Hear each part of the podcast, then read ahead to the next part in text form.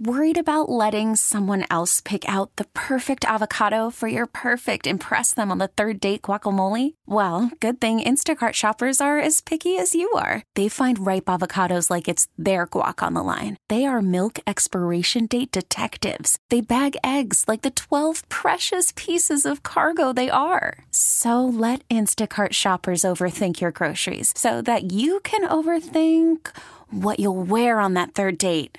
Download the Instacart app to get free delivery on your first three orders while supplies last. Minimum $10 per order, additional term supply. All star closer, Kenley Jansen, we have a question. What's the best podcast of all time?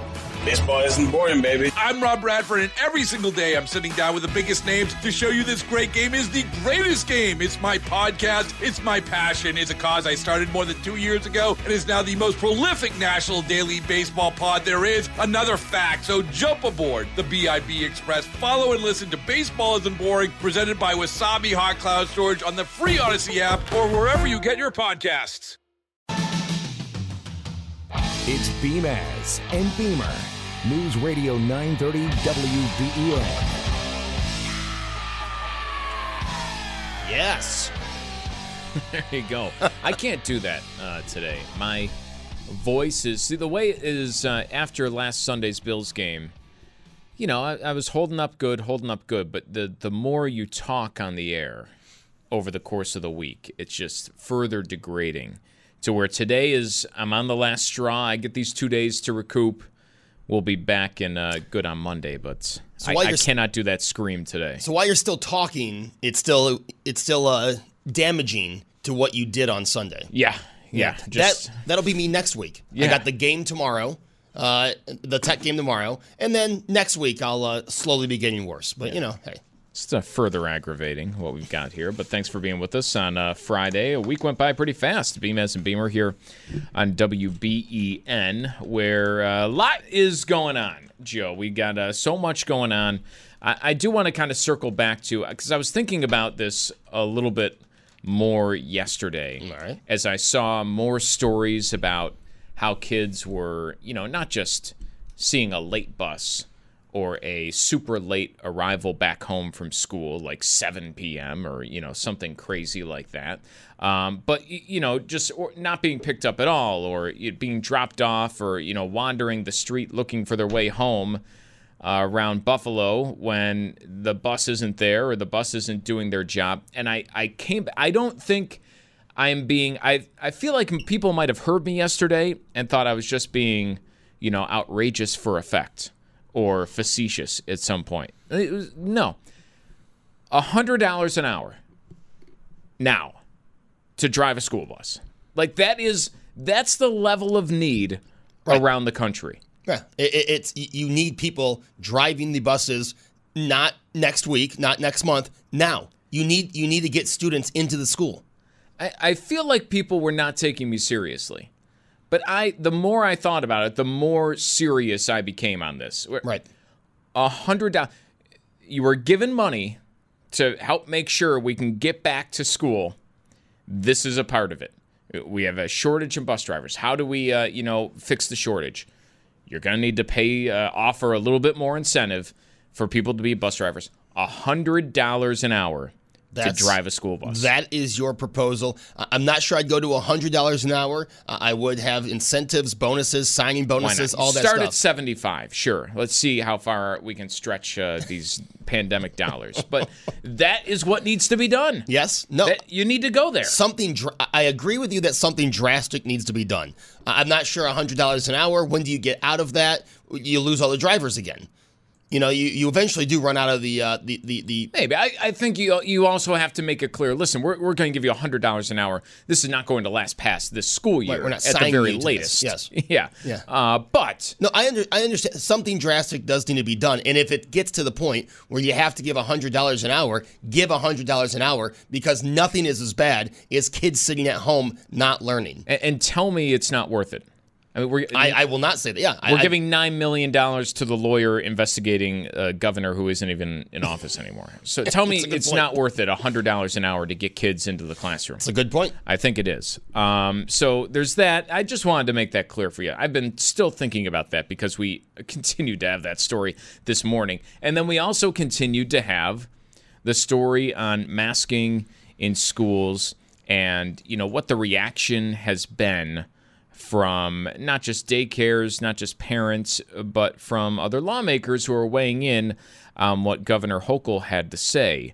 Uh, that includes Sean Ryan, the state senator, who talked a little bit about uh, why two year olds should wear masks. Here, here's the problem. Uh, because stubborn adults in our society are refusing to get a vaccine, they're making it so everyone else has to do things that are uncomfortable.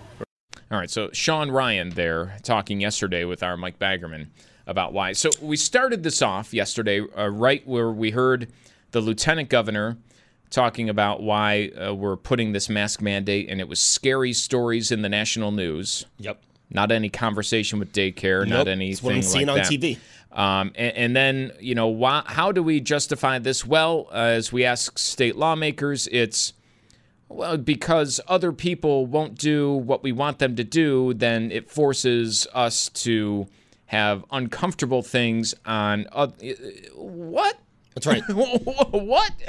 That's right. It, it's it's it's the adults not getting vaccinated. That's why your child has to walk around in a mask. Is pretty much what Sean Ryan was saying. without even I mean, I guess if you really wanted to go that route, you could talk yourself into going down the line and saying, well, you know, people are unvaccinated, there's still COVID going around and it's infecting other people and that might eventually impact the daycare, but we don't even get there. No. No, no. It's just uh, people aren't doing what we want them to be doing, so we're going to impose something on two year olds and people in uh, schools and daycare centers where we haven't really seen an issue at all. We are we are placing or imposing mandates on on places because of hypotheticals. That's pretty much what's going on in the state of New York. Not any evidence based, no data based. These mandates in daycares are based on hypotheticals and something that was on the evening news. And it's right, it's not something that happens in nature. Right? The, th- any mandate is something that is imposed by somebody. Yes. It's a decision that's made. It's not a naturally occurring event, right? So we can't act like that this is well, you know, hey, look, this happened and now look, there's the results. I mean, nothing we can do about it. No, no, no, no. Yeah. Uh, Remember, everything is a decision. And when we talked with the uh, oh, daycare operator this morning, it was the one quote that kind of stuck out with me, right? If she said, if I thought it was accomplishing something, I'd be all for it. right. And that's Because- how most people feel. I- right. I, I think that that really cuts to the core of not just this, but any mandate that you put on there. I mean, you could apply this to the uh, situation at the stadium. Uh, you could apply this anywhere. Um, if I thought it was accomplishing something, I'd be all for it. If we can prove that we're accomplishing something by putting a restriction on what you normally do, I think most people would say yes, okay. But what are they saying? They're saying one, there's no communication with the state to daycares, and either all.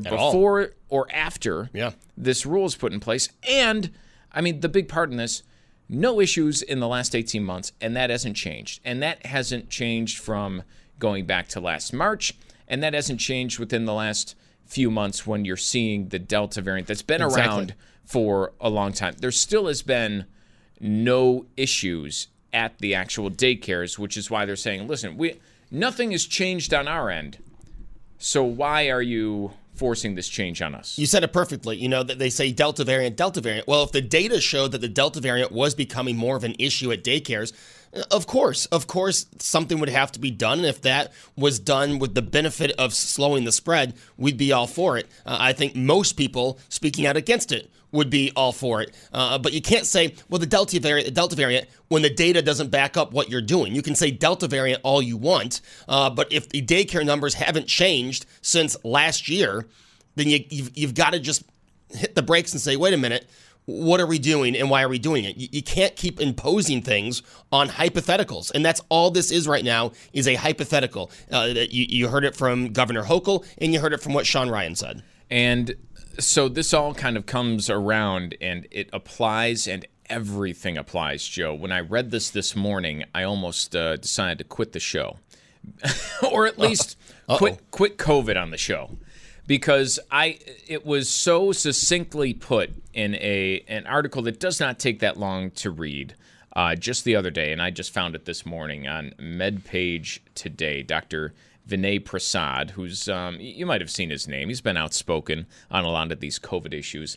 The uh, article that I tweeted out earlier this morning was titled "Vaccine Tribalism is poisoning progress on COVID science. And, and uh, although I would like to just read the entire thing and leave it at that, I won't read the entire thing. You can go and uh, give him the hit on that. But I mean, the points are so, I, I mean, they are expressing in a way that I think we have both, Joe, been trying to over the last six months expressing them so succinctly as to why these conversations are important, why nuance is important, and why picking a side and not relenting is just so bad for everybody. Yep. I mean, not just for yourself, it's so bad for everybody. I'm picking out, he begins with talking about vaccinations, and the whole article kind of focuses on vaccinations. And like I said, you can kind of uh, take his argument, though, and apply it to a lot of other things that we've seen before. Um, he said that there's a lot of questions when it comes to vaccination programs. Uh, like, what's the best vaccination for someone who's recovered from COVID? Does that vary by age? Does it vary by gender? What evidence is needed to support boosters? Mm-hmm. What evidence is needed when talking about pediatric trials to decide if the risk benefit profile is favorable? And all these are important questions that will not be answered, will not attempt, uh, uh, there will not be an attempt to have the answer as long as the discourse is the way it is. And this is what I will read uh, verbatim. He says there's a small but vocal minority of people who are critical, often irrationally so, of vaccination. He says they are wrong. But what I see more and more among the ranks of physicians and other professionals is a growing minority on the other end of the spectrum. These are people who are quick to label legitimate scientific dialogue as anti vax or dangerous misinformation. In many cases, the speakers have little knowledge of the issues themselves. They couple this condemnation with a strong sense that they're morally correct, working to purge the world of dangerous anti vax thinking. Ironically, they're further polarizing an already polarized debate.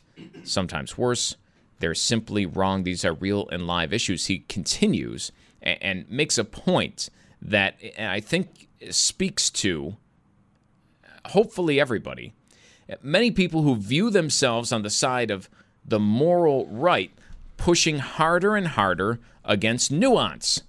That word that I, I, think has been brought up a lot on this show before. They're eager to label any investigation or discussion of vaccine safety as anti vax out of fear that it will fuel a public anti vax agenda. They've asked that other scientists who generate something like a myocarditis estimate contrary to their worldview or using controversial methods lose their medical license. In doing so, they poison their own cause and become a threat to science and sound health policy. And he ends his piece, which again, you can read. I tweeted out a link earlier this morning, uh, basically saying that this vaccine tribalism is poison on both extreme sides of the spectrum. And uh, you know, one one thing that I, I think everyone should ask before, and then inc- this includes me and you, Joe. By Yeah. the way, are you capable and do you have experience quantifying rare harms? Because if not, a slow roll on your opinion and broadcasting it to the world, right? Oops. but he makes a great point. I, I read uh, I read this when you uh, when you tweeted it out. Uh, I've been looking through it, and he makes it- like you said. We've been saying this pretty much the entire time the vaccine's been out. That the people who are pushing you to get the vaccine, you got to do this every day on TV, every day online, shaming those who didn't get it. Uh, Sean Ryan's clip is is a perfect example of that. All it's doing is making those who are anti-vax uh, more um, confident in their in their opinion and less likely to get the vaccine instead of you know okay yeah let's look at this argument It- let's it- put some weight into this argument it drives division, but it also it quiets questions. It treats every question, legitimate or not, in the not category. And everyone who does the question, whether or not they're working in good faith or bad, as if they're working in bad faith. Right. And we see the attitude far too often. Um, and, and luckily, you know, we have a good number of guests who don't do that. Uh, Dr. Russo joined us earlier this morning, and he we had the booster discussion with him. And, you know, we talked about uh, among the questions that aren't answered are what do we want a vaccine to do, which is important in the booster discussion, right? What do we want the vaccine to do? And, you know, his goal was kind of similar to what I thought the goal was, and you want the vaccine to prevent serious illness and death, which is why he said that just simply saying boosters for all is probably not the right way to go around it. right I this is not him speaking, this is me speaking that I think part of the reason why the president came out and said boosters for all American is this idea of vaccine tribalism where it's this all or nothing idea. What Dr. Russo said and it's not just him, it goes for a lot of people is uh, what would make sense if you really look at any data on boosters is that boosters should be made available to people who have a severe uh, immunocompromised case, um, whether that's someone who has had an organ transplant, another disease, or the elderly. Right. And, and that's really, and then for everybody else, everything's still working according to plan and, no reason to. And that kind of nuance is what's needed. But you definitely don't find it in the discourse online, or, you know, even I'm noticing more and more face to face. No, and and I'll go back to our politicians are doing a real disservice. If their plan, and they say it is, if their plan is to get everyone vaccinated, they should take every question seriously. They should have someone answer those questions, address those questions. Instead, uh, they're not literally laughed off, but uh, they're laughed they're laughed off, and you're just labeled an anti-vaxxer because how dare you ask a question? And um, it, it really is just making this divide even more. And like I said, it's it's going completely against what they claim is their goal, and that is to get more people vaccinated. Um, and I am surprised that in September, Brian, you and I can see this, uh, but the politicians, I don't know if they can't see it, don't want to see it, their egos are too high. I, don't know which one it is, but uh, it, it's really concerning.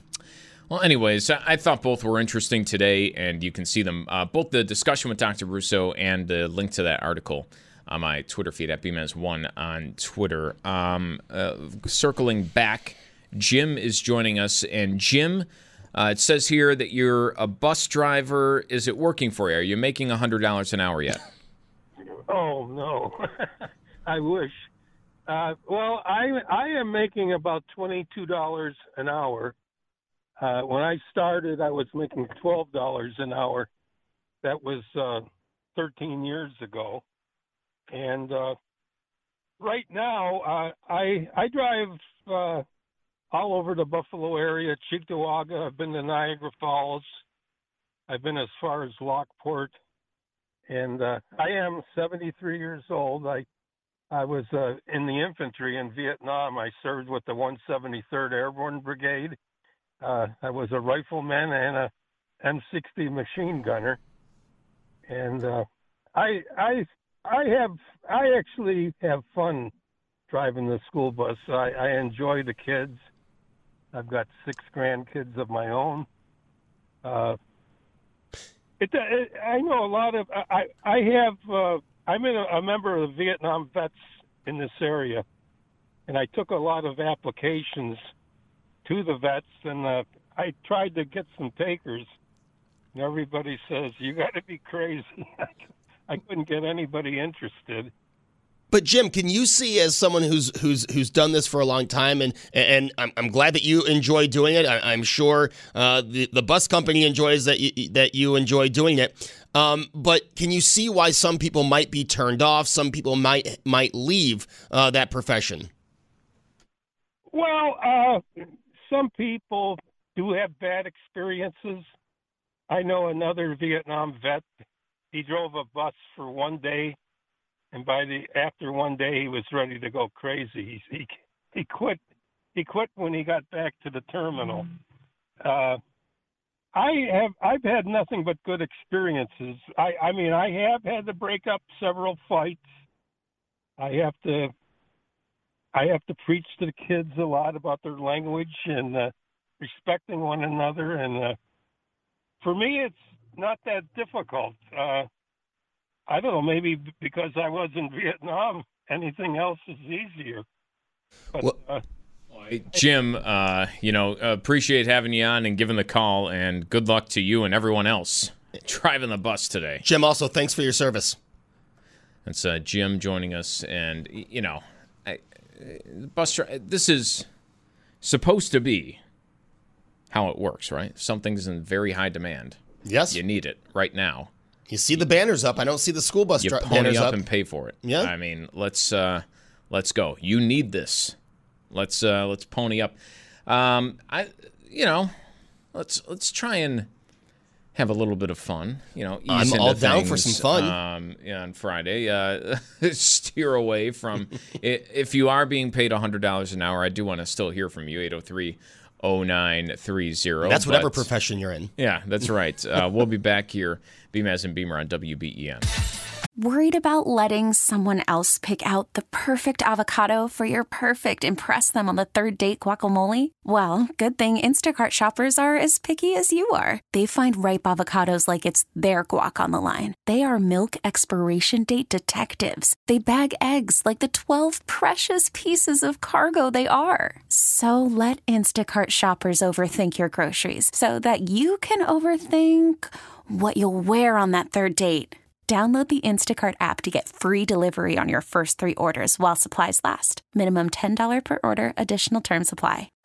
Baseball is in full swing. NBA playoffs are heating up, and your NFL team is gearing up for training camp. Listen to the latest on the teams you love here on the Audacy app. The biggest sports radio stations in the country, providing unrivaled local coverage of their teams, all in one place. Exclusive interviews with players, coaches, and team executives, streaming live and always available on demand. Stay in the know with your favorite teams right here on the Audacy app. It's Beamaz and Beamer. News Radio 930 WBEN. All right, we are back here, Beamaz and Beamer on WBEN. Look who's dropping in. Rob Lucas from uh, right down the hall. Or, or, better yet, hear who's dropping in. This is yeah. radio. This is, hey, no, look who's dropping in. We're streaming. You didn't see our camera? oh, my, I, I, should have put on no. my makeup then. But, you know, next to Beamer, I'll be fine. Uh, we, were, we were trying to talk yesterday about the Rolling Stone 500 Greatest Songs refresh. Mm-hmm. They did it 17 years ago, and now they're doing it again. And I, I don't know. I love the debate I also respect the fact of the list that, and I love to open to a random page on this list. I'm in the 400s right here. Okay. So, any list, you're trying to compare Megan Thee Stallion featuring Beyonce from 2020 yes. Um, with Miranda Lambert from 2010. Motorhead from 1980 and Fall Out Boy from 2005. Those are all in like succession in the 400s, all completely different genres and sounds, and you're trying to rank those songs. Like, I mean, that's it's almost an impossible thing to do. Yeah, when I first looked at the, the this list, uh, the first thing I thought of was this is a book that I've been wanting to write since I was like 20 years old. I wanted to write a book on the 100 best songs. Uh, and I wanted to call it subtitled "All the Songs That All the Other Songs Are Based Upon." That's uh, seriously because that's what it is, and that's when when you get into the top 50 in this list, that's what I think it's supposed to be. The 50 songs that all the other songs throughout history are, are based it's, upon. It's hundred percent not though, right? You, oh, well, yeah. And here's the thing: you mentioned it correctly. Where this list at first, I got so frustrated at some of the things I saw, and then when I really took the time yesterday to go through all, the entire list. There's no way anybody's going to get it right. And, and the list is so inclusive. There is not a genre that's not on there. And what I think about this list is I think it's the best thing. They should do this every 10 years because it's the best thing for old people like me. I'm going through and I saw Bob Seger's Night Moves and they had the album cover. And I remember remember I had that on 8 track. And then at the same time there's a 15-year-old right now who's going through this list and he doesn't know 60% of the songs. And they're going to go look them up, listen to them on YouTube, and be introduced to music that it, it, was 60 years before their time now. And I think that's a really cool thing about this list. Maybe find out what an eight track is. but it, where there's, you know, because I've looked at some of this, I I, yeah. I I can't I can't lie. I've not looked at all 500. It's tough to do because when you go through I, am looking at like number 38, and I'm like, wait a minute, did this artist have also something at number 344? It's almost impossible to do yes. at the same time. But I, I do have to say, I, I, think the number 300 song should have been in the top 100, and that is Rock Lobster by the B 52s. I mean, 300, mm. ridiculously low. I, I, you know what? It's it's so funny. I didn't even notice that being on there. I, I could see and it being would? a little bit higher. I, oh wait, who was? The song's got lasting because don't you think lasting yeah. power plays into this as well? Oh, absolutely. And I think that song has more lasting power than well, some in the top 50. Well, that's why the top 10 is mostly older songs. I mean, you have to have a little bit of staying power. You said, Rob, that, you know, once you get into the top 50, it should be what all the other songs are based on. Yeah. 46 MIA Paper Planes. yeah, I wrote exact, that down. That is so It's overrated. the exact opposite of it song. because, yeah. no, the song is. I love the song oh. because too, the but it's song not the, it's is not "Straight the... to Hell" by the Clash. Yeah. That's the song and they just took the riff. That's right. And you know, changed some words up and added a couple things. You know what? You're right. As sampling, come, I never thought of that, but that's a great point. As sampling, because of technology, has come to the forefront. Boy, 17 years from now, you could have a lot of rip-off songs at the top. Oh yeah, you you really could. You mentioned the Clash. I, I thought there would be more Clash on there. I, I really, I think there were three or four, uh, but I don't remember seeing Train in Vain on there. That that definitely should have been on there. What do you think of uh, Michael Jackson only having one song in the top 50? I was um, very surprised by that. Yeah, you wonder, you know, because they had the voters and all the voters who are producers and artists and performers, they could put in their their on their ballot only 50 songs.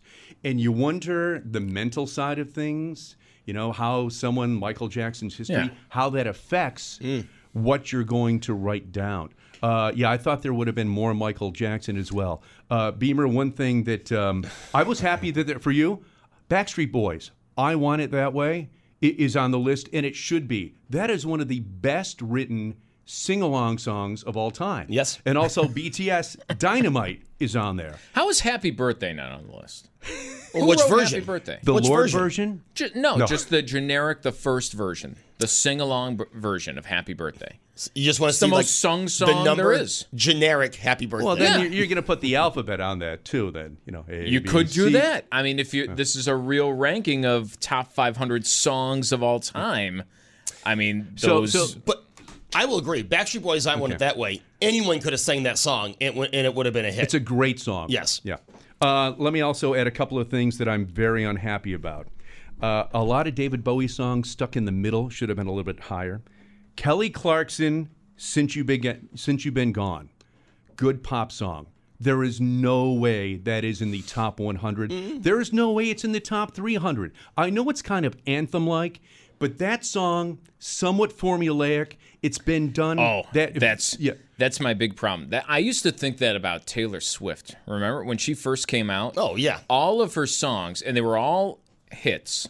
Somebody said, "Why no New York Dolls?" Personality Crisis is on the list. One of the first things I look for. So uh, check uh, check the list again. So you're a David Johansen to someone fan. Uh, Yeah. chiming in. I'm more of a Johnny Thunders fan, but I'll, I'll take them all. Um, but that song that "Since You've Been Gone," I said that about all the Taylor Swift songs when she first came out, which is this is the music I listen to. This is every punk song that I listen to, just popped up a little bit. Yeah. The lyrics are a little more friendly and it becomes a radio hit. But it's all the exact same formula of, you know, New York Dolls. I mean, it's it's the same song. Go ahead, Beat Joe. Well, I, I want to know what you think. You know, you said they should do this every 10 years. Say they do this in, in 10 more years. Are you going to see songs? Because, you know, Brian pointed out the top 10, uh, the, the top, um, not the top 10, I'm sorry, the top five, the songs were had already been recorded in, uh, the last time this list, but they moved around. Right. In 10 years, 20 years, a list like this, will it have more Britney Spears? Will it have more of the early 2000s, late 90s towards the top in less rock because of how listening trends are to mainstream today? I, I think it will. Rock has become less prevalent. I mean, Gene Simmons of Kiss has said that, that rock and roll is dead. And even if you look mm-hmm. at, at the top songs on there, Bob Dil- Dylan, Fleetwood Mac, those are like soft AC songs now. Right. The songs that in the 70s were rocking and crazy are now like, oh, my grandparents listened to those and, and they love those songs. You mentioned Taylor Swift. I was so surprised. Her song All Too Well is her highest ranked at 64. I, I don't know that song that well. And I think if you were to ask so many people who their favorite Taylor Swift song is, uh, uh, what it is, uh, uh, that might not come up. Also, the Kinks at number 14. Let's go old, old, old school. Song from the 60s, Waterloo Sunset. If you were to ask anybody who knows anything about the Kinks, and most people know Lola, Fly Like Superman, I don't, I can't, you've got to find a person who's really into the sublime and into the deep in the wood stuff to, to uh, name Waterloo Sunset. Really? Rolling Stone, I think so. No, Oh, I, I- that's a beautiful song. It is, I- that's but probably is- their most popular song now. Kinks? uh, in present day. Eh. Of people who go online and you look up the Kinks, I bet you if I were to open my music app, Waterloo Sunset would More be than Lola? One of I, I, I'm saying it More would be than one of the top three songs. Mo- more than okay. It's not- it's not no, exactly but, but like you a- just you said top three. it's a better song than Lola. Hmm, Lola's iconic. Waterloo Sunset. Lola. is oh, beautiful. Oh, speaking of iconic songs, Cher right in the middle. Did you notice "Believe" is on there? yes. That's an iconic anthem. I can see it. Joe, But- with the but- definitive. But yes. But how about?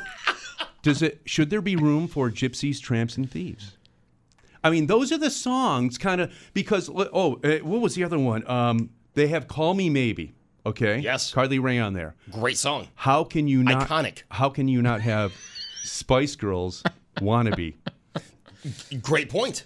I, mean, if you're going to have Carly Rae, Call Me you've Maybe- got. I mean, Spice Girls "Wannabe" is, I, I think, "Call Me Maybe" to the fifth power. Right. Maybe. It's also an iconic song. I mean, I look at Britney's. I'm going. You know, you can tell the difference in Brian and I's music.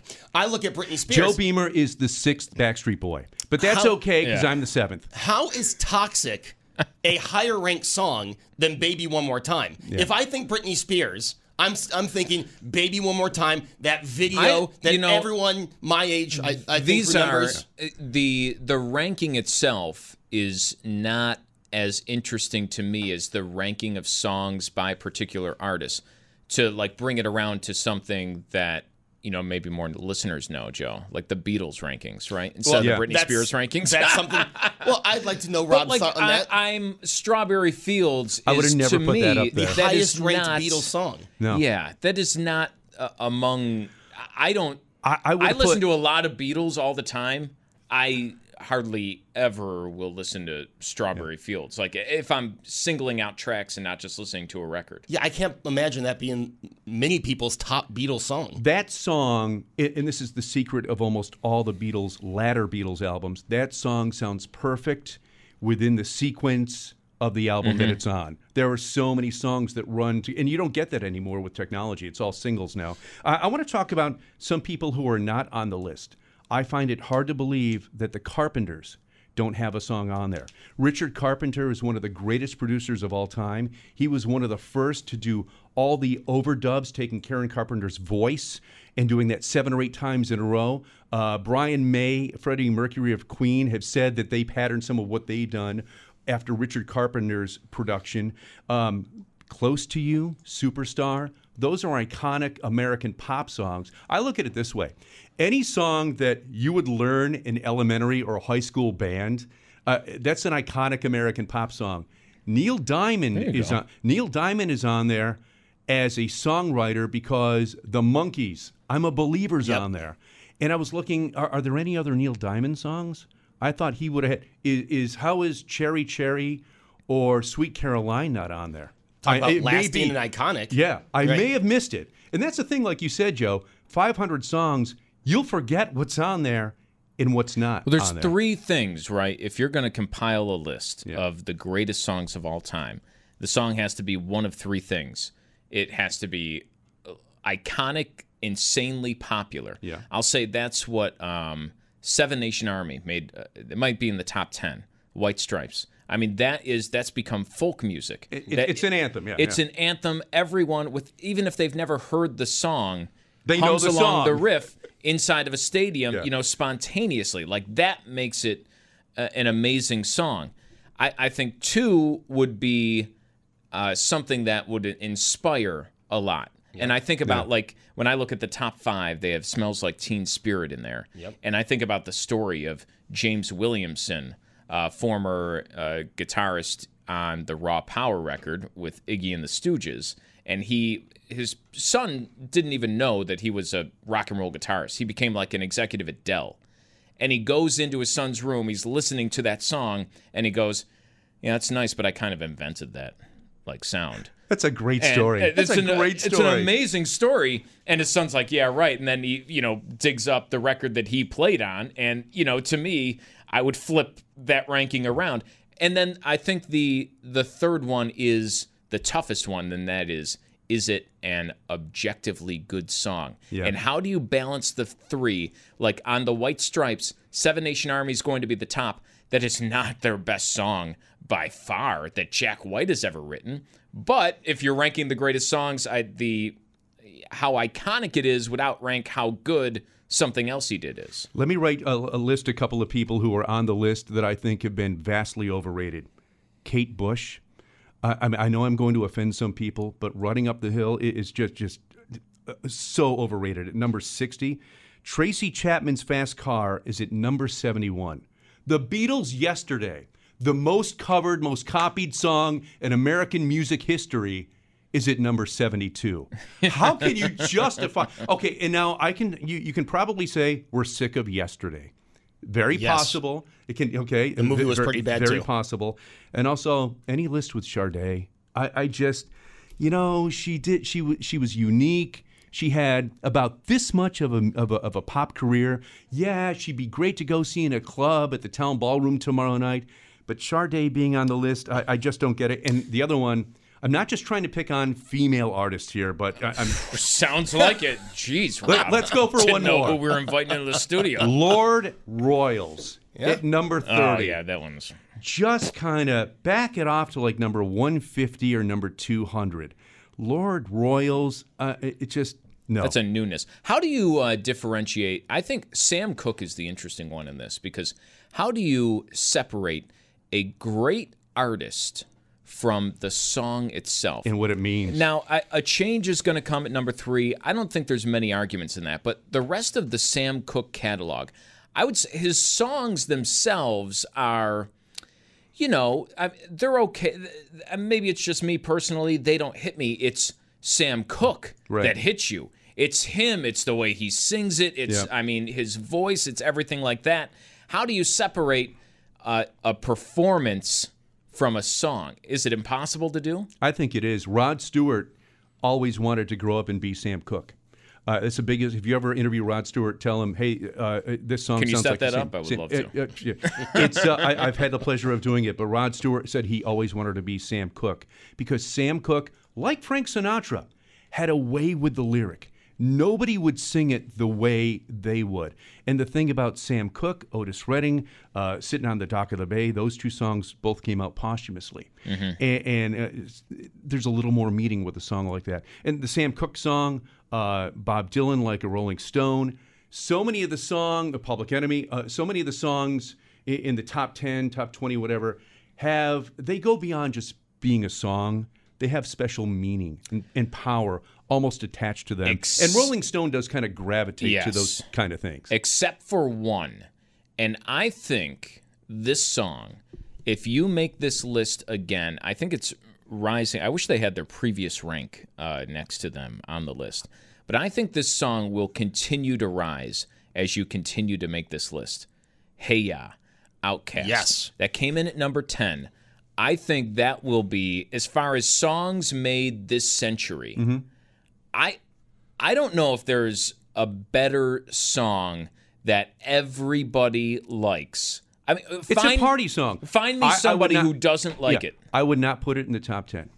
I don't think it is one of the top 10 most important songs in a music in, in I don't Amer- think it's American history. important, but it is. It does- I think it might be one of the best. You know, you know, you know what though? That that's also another. You, you mentioned the different classifications. Is it the performance? Is it the song?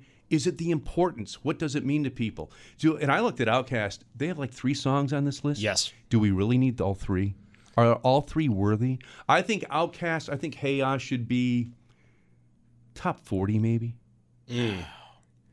See, I think and, that's and the I, ultimate and I love that song. See, I- I here's the thing. I think Joe is, and we've said this many times on this show. do you guys really not like each other, or His- I'm, well, I'm no, trying his- to get the vibe here this in the is, this is a very Opie and Anthony type atmosphere. his, his taste in music is what separates us. Like I would think Joe's taste in music is absolutely horrible. Yes. I'm sure Joe thinks the same of me. He's just too nice of a person to vocalize it.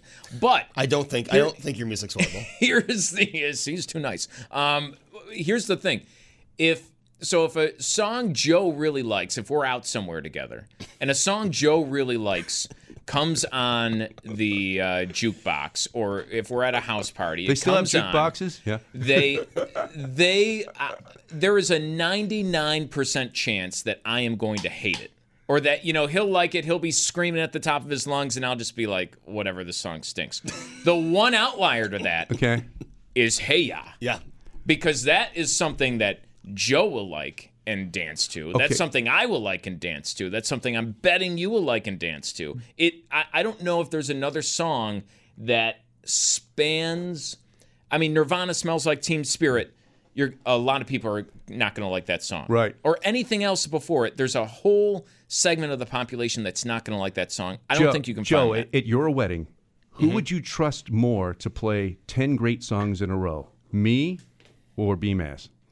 Well, y- You're talking to someone who plays songs as their Yeah, job. But, but you- I, I think that's an unfair question because if the setting was my I know wedding, because I get to leave the studio and you have to stay stay here with him. I, I think if the setting was my wedding, You're right, it's all about Brian the would, setting. Brian would know what top ten songs I would want as much as you. You know, like I don't, I don't think Brian would say. I wouldn't oh, be I'm a jerk about my, it. Yeah, I'm Yeah. gonna play my top ten songs. He he knows my top ten. Oh, I would be. I'd be a jerk. I'm giving you an envelope with money in it. Why not? hey, all right. Point well taken. What else do you guys think should be on there? Uh, there's one of my favorite songs of all time. I thought that would have made it, and you may not know the song. It's a woman who used to live in Buffalo for a while, Melanie. Candles in the Rain. Do you guys know that song at all? No. If, if you don't, look it up. It is a classic. Lay down, lay down. We did have a question with about a Edwin song. Hawkins singers. Yes. Number twenty, Robyn, dancing on my own. Oh. I now, is this the Robyn from the '90s? I think so. There wasn't there Robyn and then Robin S. Or are they the Um, same Robin? I think they're the same. Ro- Okay, so yeah, I looked at that too, and I blew right by it, and I thought, what were they smoking? Yeah, what What is is that? Yeah. Oh, and that's a cool thing about this list. As we started off, you're going to see songs that you don't know what they are. There, what's who's the band Pavement? What, Pavement's in there. They're from the '90s. I have no idea. You don't know. Pavement? No. Do you? Do you- what percentage of the list do That's you think Beamer's that you wedding know? song, by the way. First dance, That the is Pavement song. Pavement. what, what would you say? What percentage do you think you know of the list of Of- 500 of songs? me? How many do you think you would recognize if they're heard? Not not necessarily even be able to name the artist, but like you know the song. At least 460. I would say Wow. that. I think Yeah. that's probably right. There's, I- you know looking what? the list. There's a whole the the '90s era. I was never into grunge, like uh, artists like Belly and stuff like that. They're not on the list, but there's a whole genre there that I just don't get. I, I, I do have this question, and I apologize. But, you know, let's look 50, 60 years down the road. Yeah. Right? What is the lasting power of a band like the Beatles?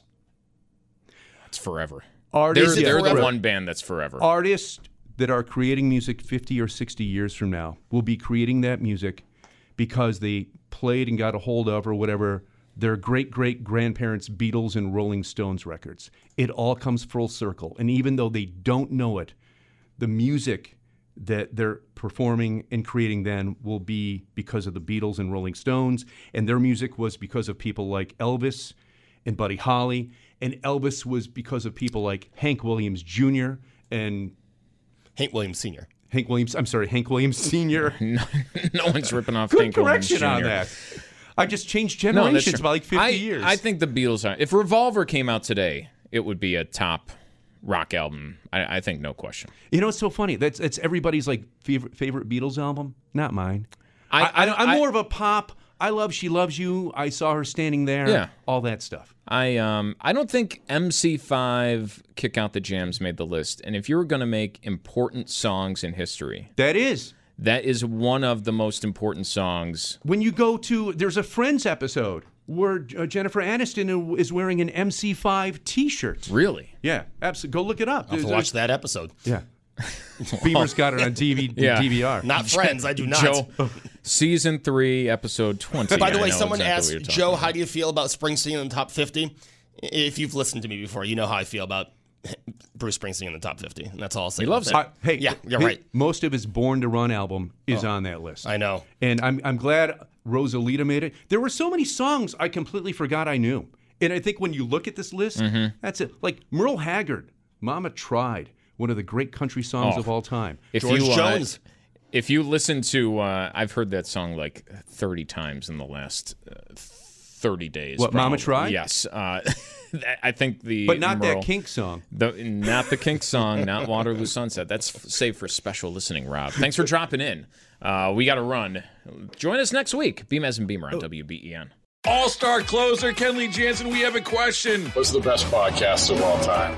Baseball isn't boring, baby. I'm Rob Bradford, and every single day I'm sitting down with the biggest names to show you this great game is the greatest game. It's my podcast, it's my passion, it's a cause I started more than two years ago, and is now the most prolific national daily baseball pod there is. Another fact, so jump aboard the BIB Express. Follow and listen to Baseball Isn't Boring, presented by Wasabi Hot Cloud Storage on the free Audacy app or wherever you get your podcasts.